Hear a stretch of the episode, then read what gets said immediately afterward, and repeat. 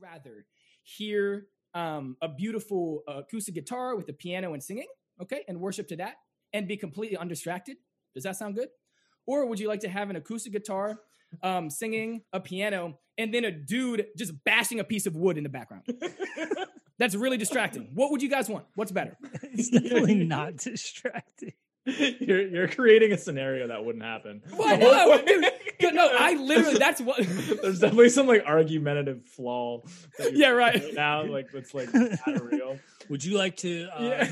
run over this child in the street? So bad. Right. you know, like, It's what are like you presenting talking like about, John? scenarios that aren't real. The whole point of the the whole reason people like cajones is what Scott said is like in smaller settings, like worship settings where there's more not intimate. more you intimate can't have space. a full kit, and You it should work. not. and there have probably any- isn't a piano.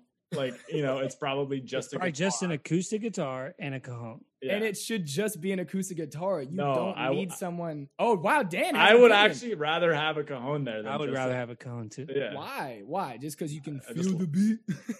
No, it just it adds another dimension to what's happening. Yeah.